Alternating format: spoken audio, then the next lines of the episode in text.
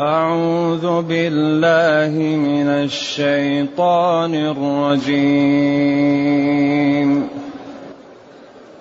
بسم الله الرحمن الرحيم.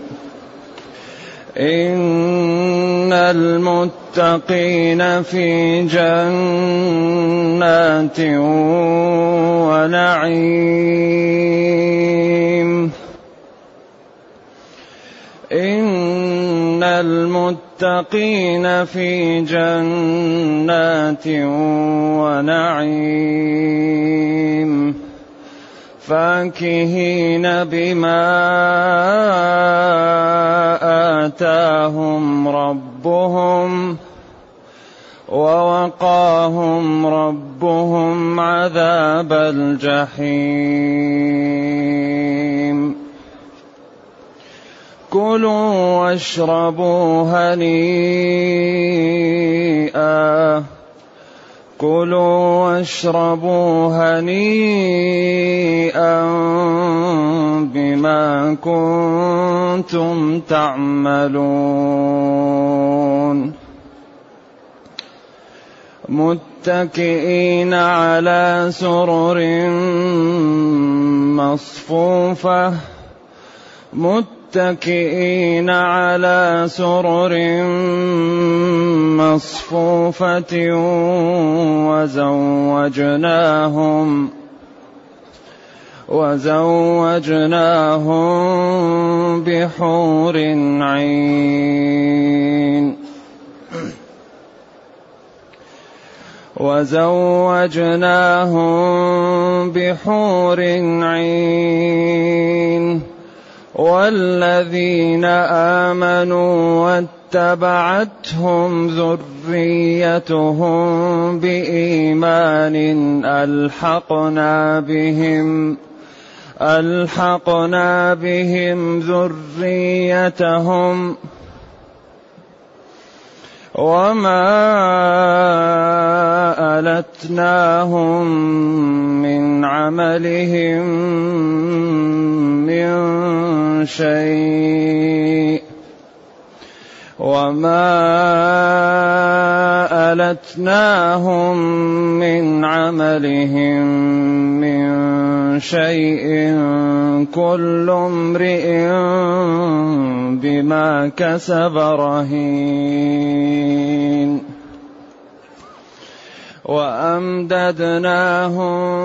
بفاكهة ولحم مما يشتهون. يتنازعون فيها كأسا لا لغو فيها.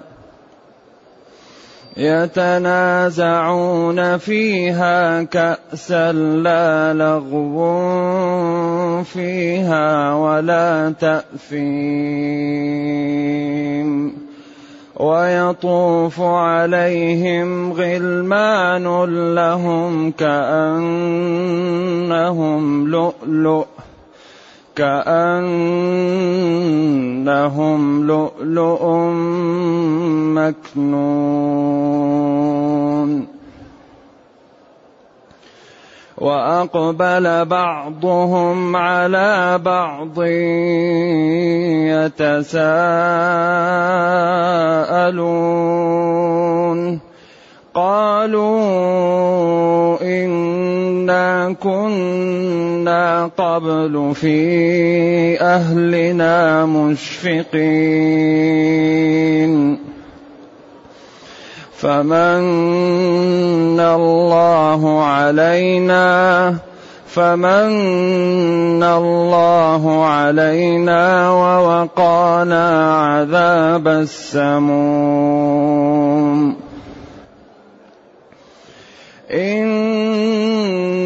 انا كنا من قبل ندعوه. إنا كنا من قبل ندعوه. إنه هو البر الرحيم. فذكر فذكر فما أنت بنعمة ربك بكاهن ولا مجنون. أم يقولون شاعر نتربص به ريب المنون. قل تربصوا قل تربصوا فإني معكم من المتربصين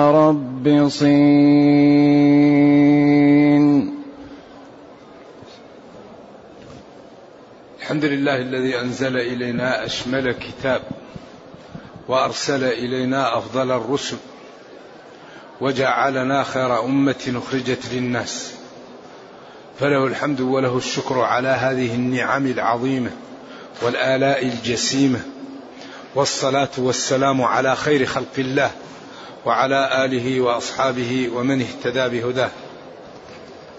أما بعد فإن الله تعالى يبين في هذا القرآن صفات المتقين ومآلهم وأعمالهم. ونصبهم وتقديمهم ويبين صفات الكافرين وسخريتهم ومآلهم وما قدموا حتى كان سببا في عقوبتهم. ويجعل بين ذلك براهين على قدرته إما بخلق الخلق أو بخلق السماوات والأرض. أو بخلق الجبال والبحار والأشجار والأنهار لأن كل شيء أقوى منه الخلق. لا توجد قدرة أقوى من قدرة الخلق. الناس قد يبنون قد يكسرون الحجارة قد يعملون الأشياء الدقيقة لكن الخلق إيجاد الحياة هذا من خصائص الربوبية. جعل الشيء يحيا هذا لا يعمله إلا الله لذلك كل ما أمر أو نهى أو وعد أو اوعد أو شرع لا بد أن يتبع ذلك بقدرته ومن أكبر الأدلة والبراهين على على القدرة هو الخلق. ما توجد قدرة أقوى من الخلق. لذلك هذا الخلق مع التطور والرقي والازدهار وتطور الطب وتطور الاتصالات والمعلومات. لا يستطيع العالم لو اجتمع أن يخلق ذبابة ذبابة بعدين قال إن الذين تدعون من دون الله لن يخلقوا ذبابا ولو اجتمعوا له.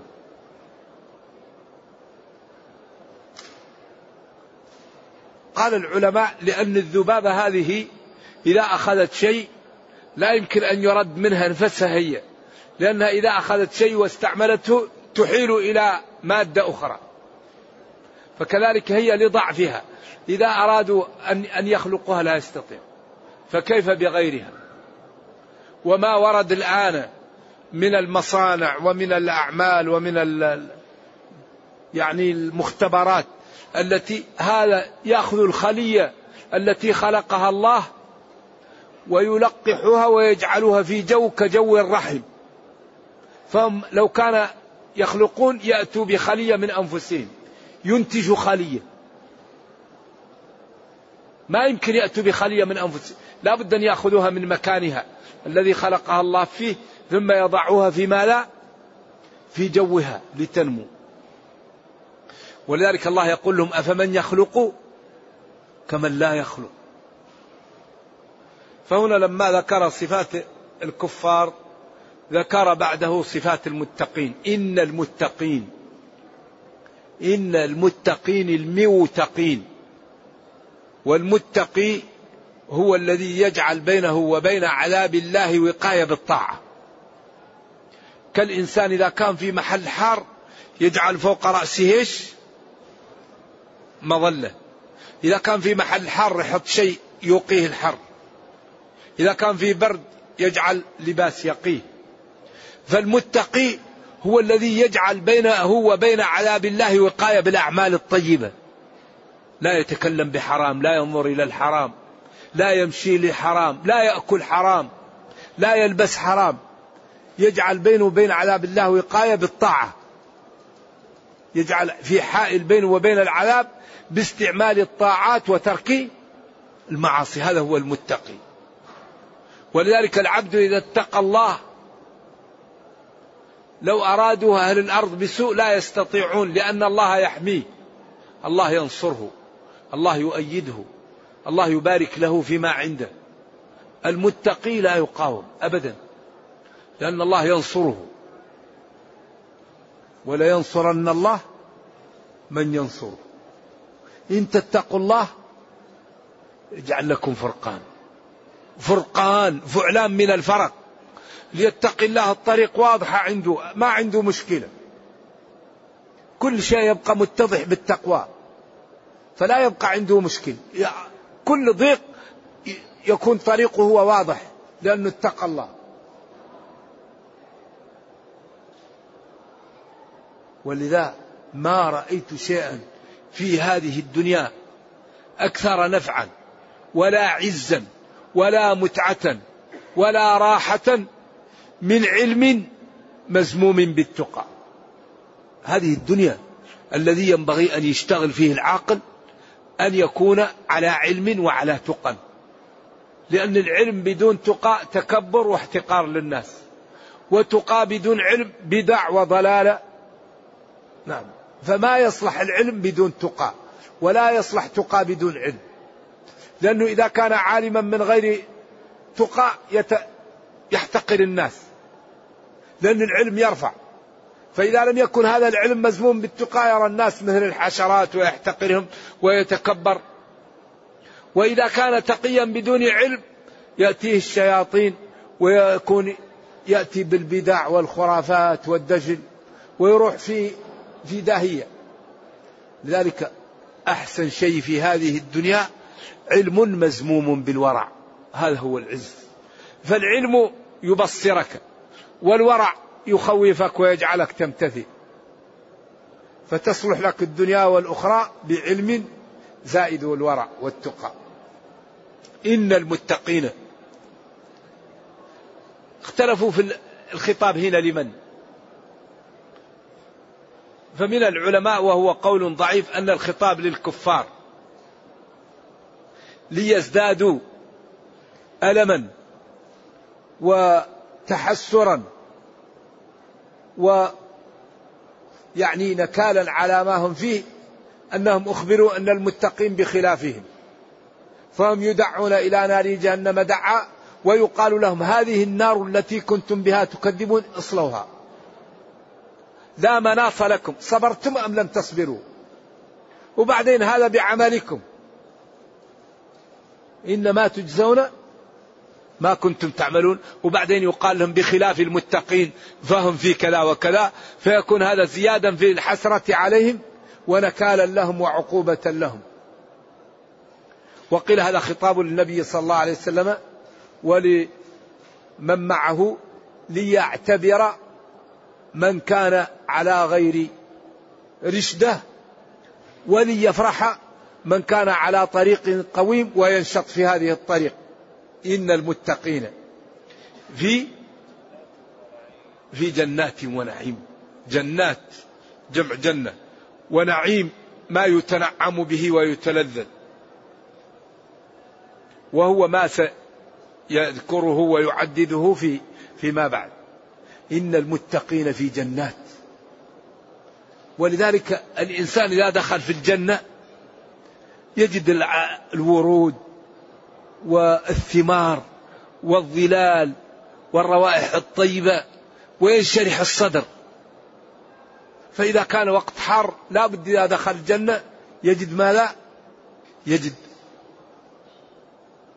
هواء بارد منظر جميل. الخضرة تزيل عن القلب الحزن وتسبب الانشراح.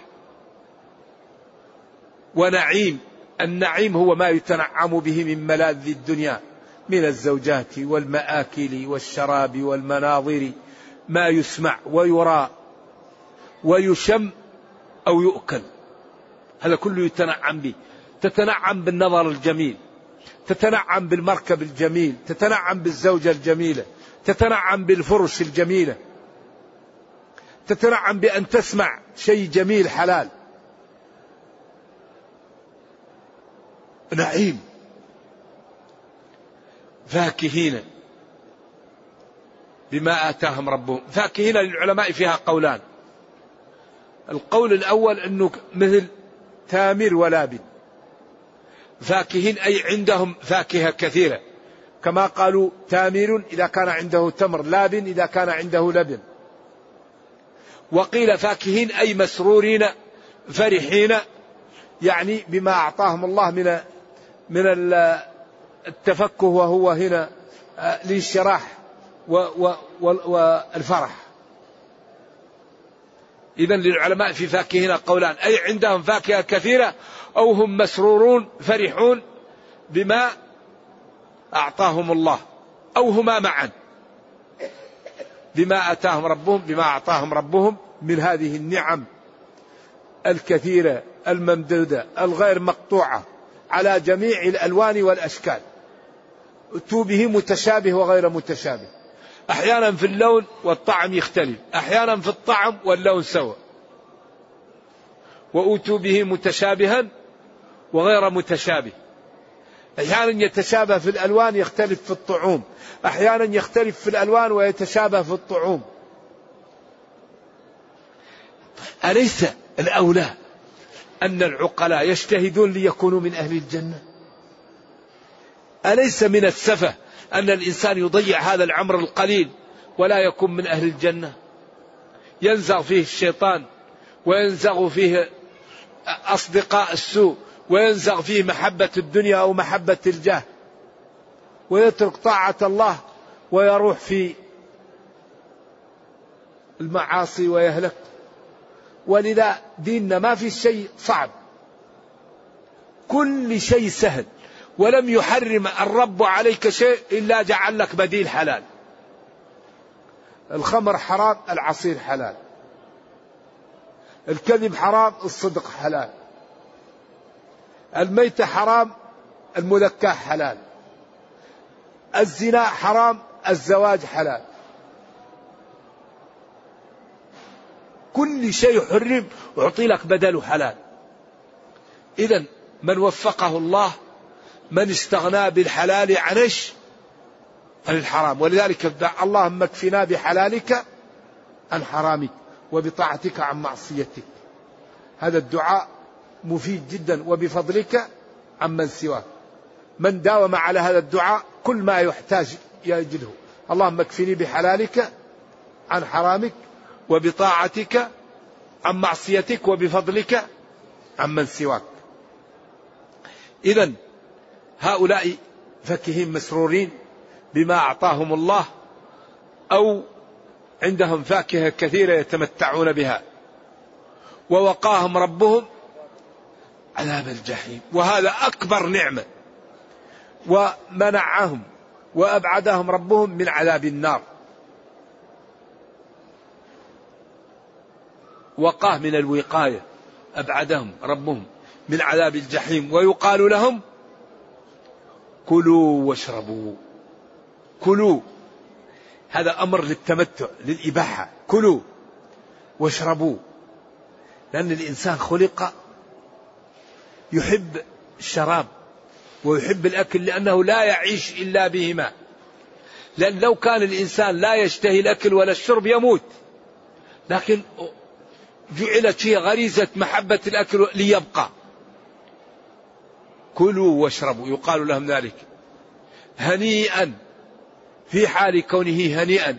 لا تخم وراءه ولا آلام ولا تعب.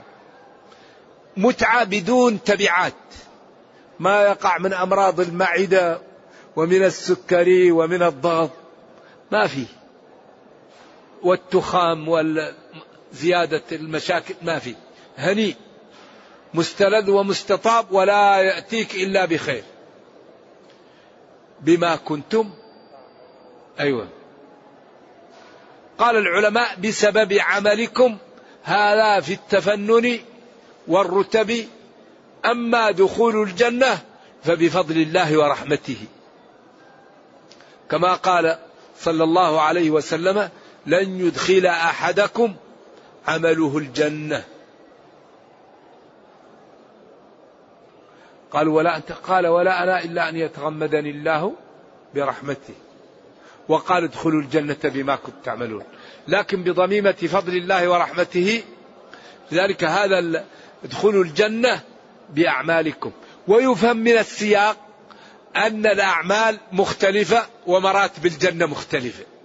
ادخلوا الجنة بما كنتم تعملون أي بعملكم أو بالذي كنتم تعملونه وما دامت الأعمال مختلفة فدرجات الجنة تفاوتة فيه الصديقون والشهداء والصالحون والمنازل العالية وفي من دون ذلك وفيه أدنى واحد من أهل الجنة قيل له يقول لك ذلك ومثله ومثله ومثله عشر مرات. لا موضع صوت أحدكم في الجنة خير من الدنيا وما فيها. ما فيها إلا الكلام الاسم مع الاسم لكن هذا يختلف. فيها ما تشتهيه الأنفس وتلذ الأعين وأنتم فيها خالدون. وأنتم فيها خالدون. والله لا عذر لنا بعد بيان هذا الكتاب فينبغي لكل واحد أن يجتهد. يرسم طريق. ما ما وجب علينا شيء لا نستطيعه. ما حرم علينا شيء لا نستطيع تركه. كل المحرمات سهل تركها وكل الواجبات علينا سهل فعلها. وإذا جاءتك المضايق الباب مفتوح. رب أي مضيق الباب مفتوح. وقد فصل لكم ما حرم عليكم اضطررت خلاص أفعل ربك غفور. اضطررت تفعل. لكن لا تقول أنا مضطر وأنت غير مضطر الله لا تخفى عليه خافية. واحد يقول أنا مضطر وهو ما هو مضطر لا الله لا يخفى عليه المضطر من غير المضطر. لذلك ربنا كريم ولا يرد سؤال سائل. فينبغي أن نسير مع المنهج المرسوم لنا. وتصلح لنا الدنيا والأخرى ونسعد في الدنيا والأخرى. ومن أراد أن يؤذينا دفعه ربنا عنا. جمال المتقي أن من يدافع عنه؟ الله. الذي يدافع عنه الله هل يمكن يغلب؟ إن الله يدافع عن الذين آمنوا. يدافع عنهم يرد عنهم. فلذلك فلنكن مؤمنين حتى يدافع عنا ربنا ويحمينا ويدمر من يريد أن يؤذينا.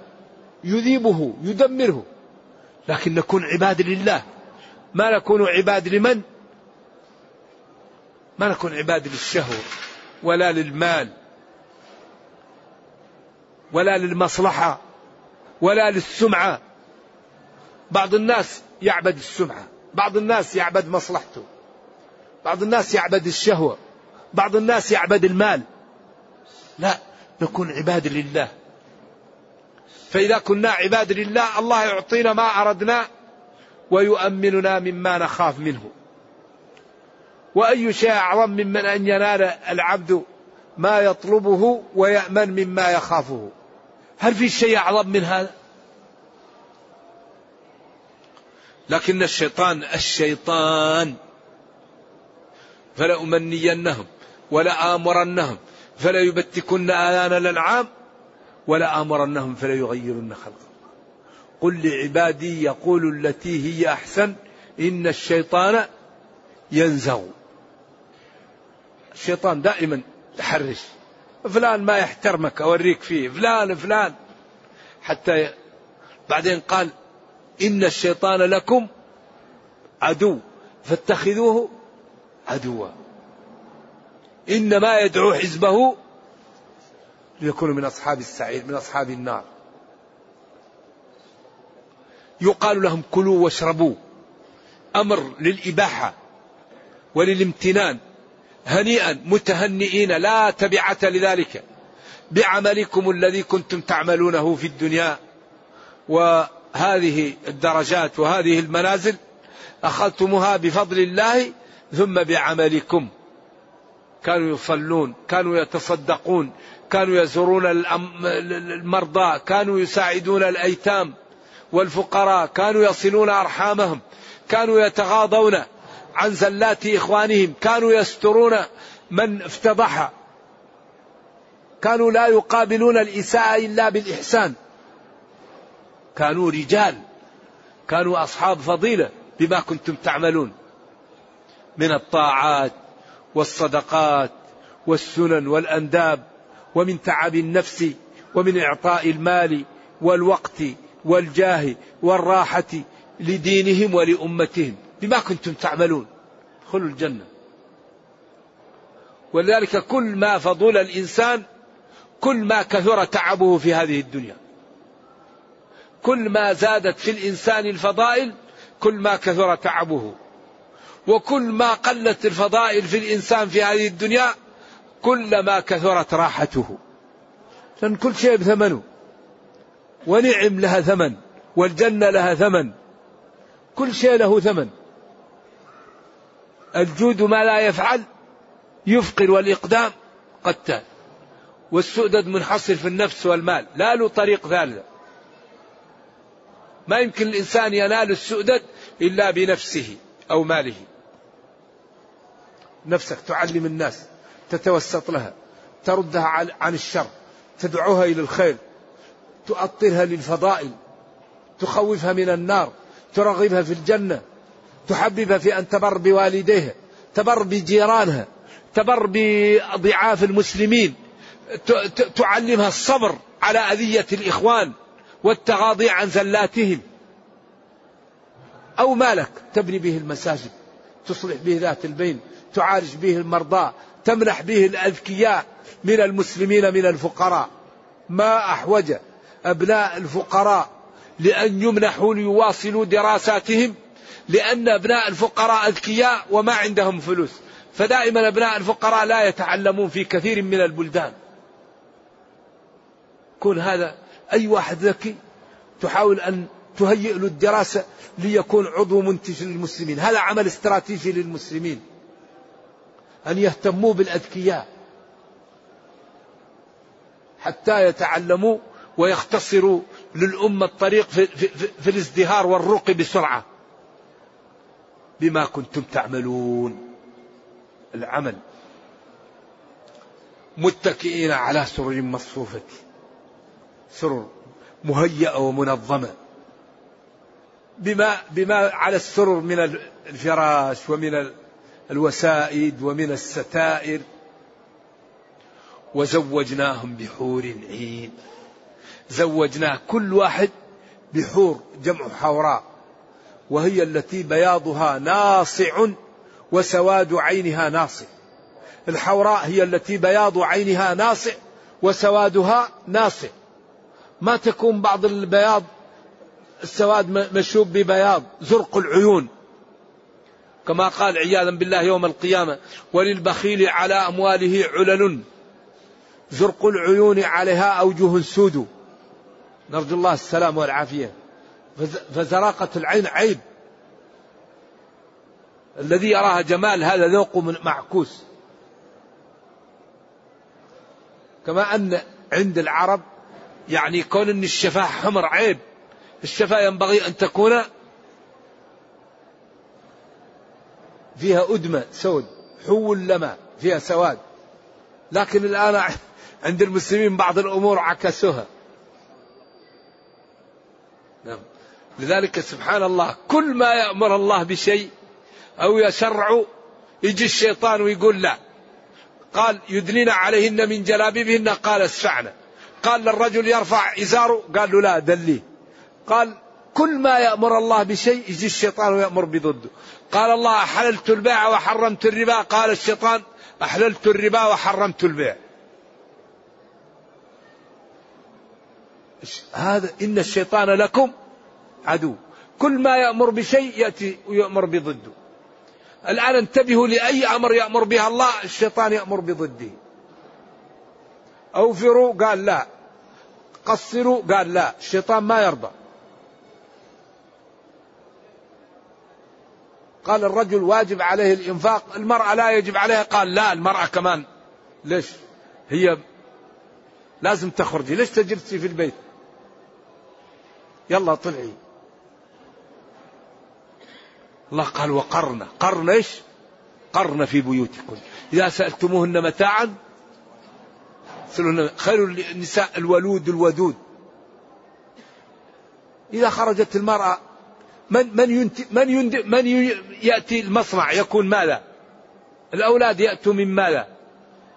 من الزوجة فإذا خرجت الزوجة وصارت كل يوم تطلع يقل النسل ويقل الأذكياء ويقل العباقرة فيتسلط الأعداء على المسلمين ذلك الحقيقة يعني الآن هذه ترغيب النساء في الخروج والوظائف خروج المرأة من البيت ضرورة ضرورة.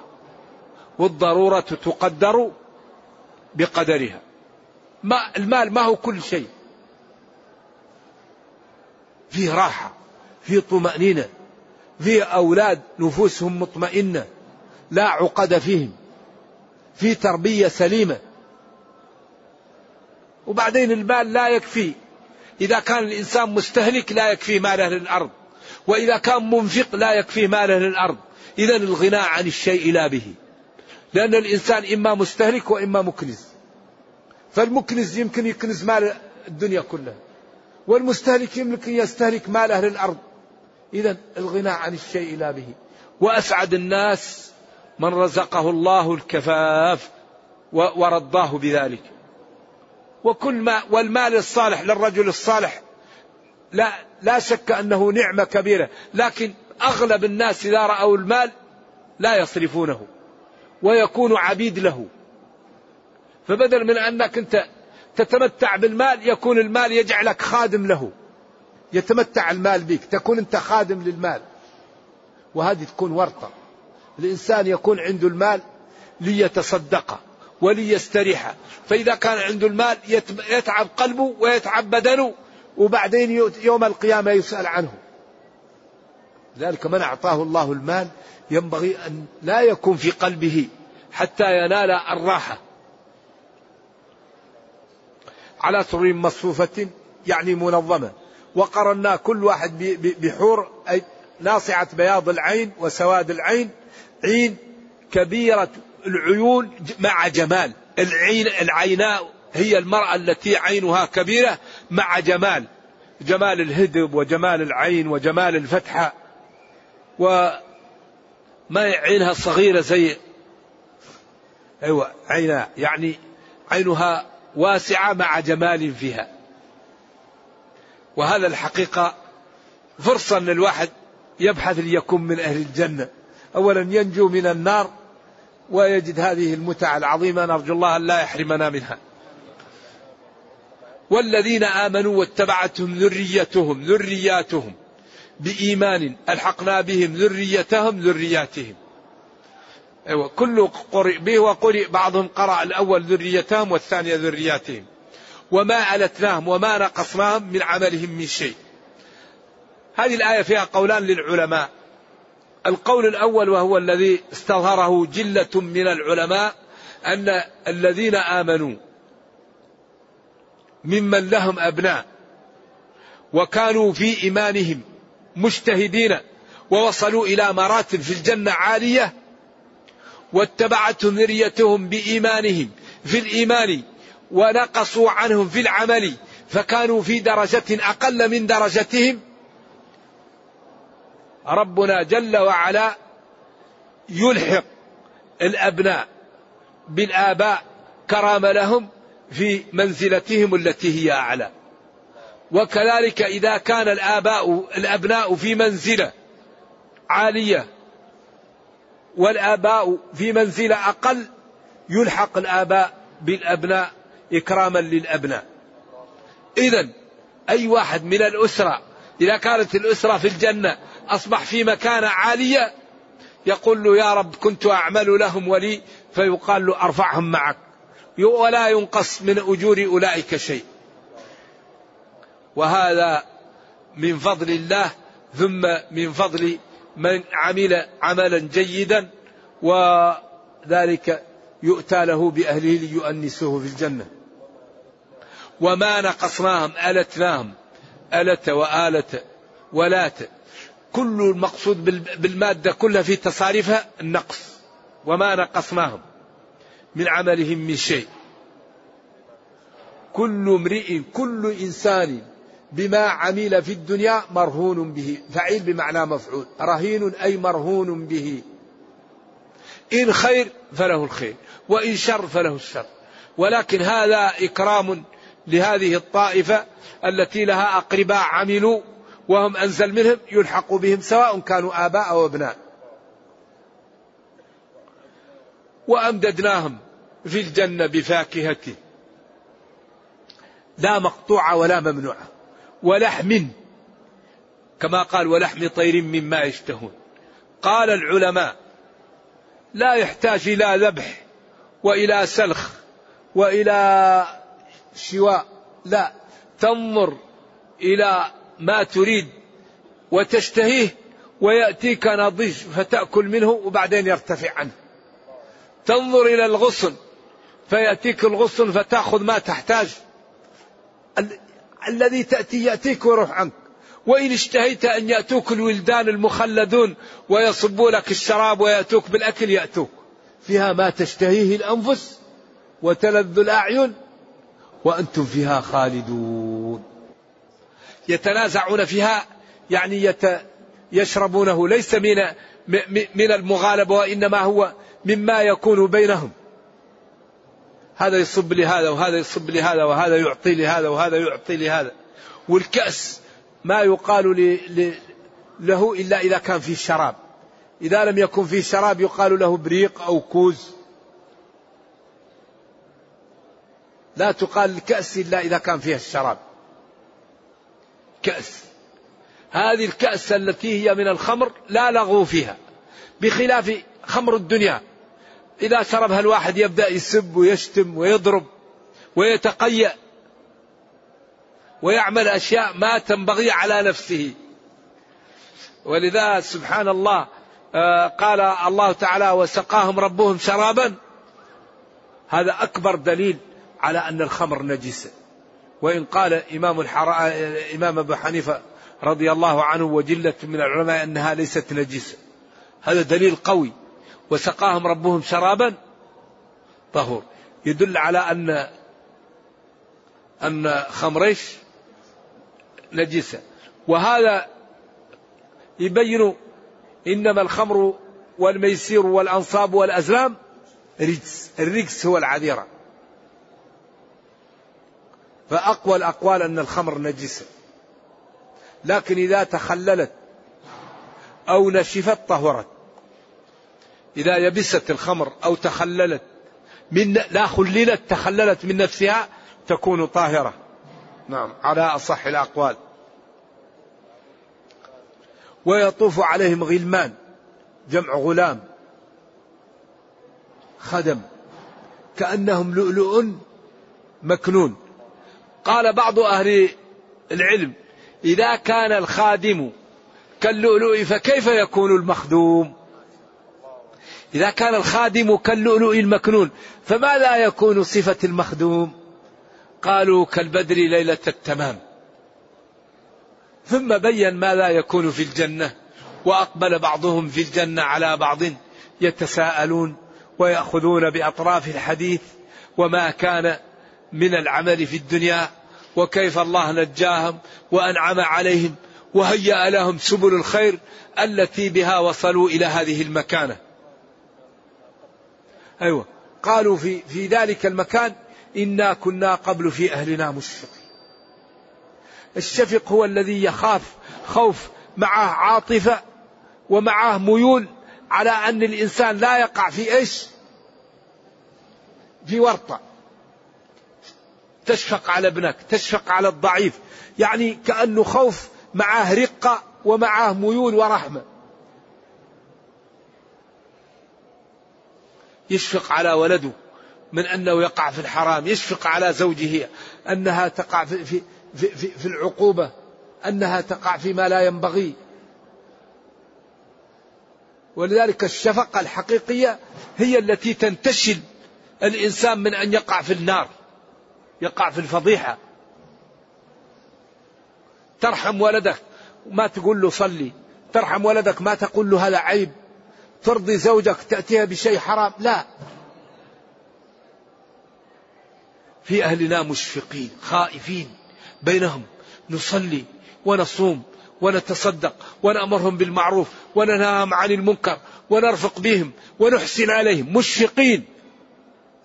فمن الله علينا. من المن هو الإعطاء من غير عوض؟ ووقانا كفانا عذاب النار السموم. هي الرياح الحارة وهي من أسماء النار. إن إنا كنا من قبل في الدنيا قبل ذلك ندعوه. يا ربنا إنك أنت البر الرحيم فأعطنا وارحمنا واجعلنا أن نكون من عبادك المتقين. فمن الله علينا ووقانا عذاب السموم لأننا كنا في الدنيا نطيعه ونعمل بأوامره ونجتنب نواهيه إنه هو البر الرحيم.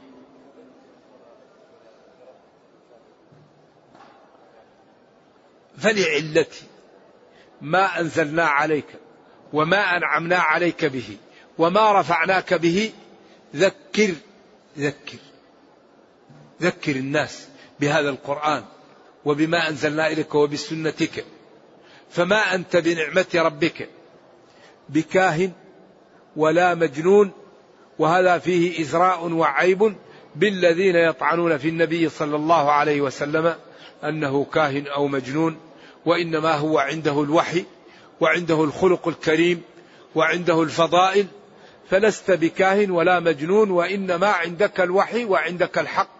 الذي لا وراء وراءه وتتبع دين ربك فذكر الناس فمن اتبعك فله الجنة ومن عصاك فله جهنم.